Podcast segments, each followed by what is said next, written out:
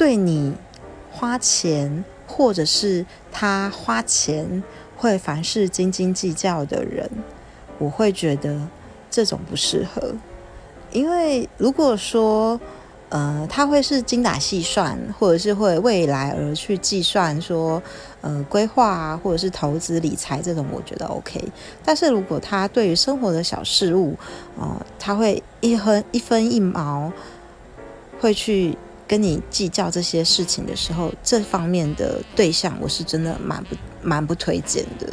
因为久而久之。你们两个之间会很容易因为这些小事情，尤其在金钱观这个价值观上面会建立隔阂跟疙瘩。那我觉得这会会很难谈下去。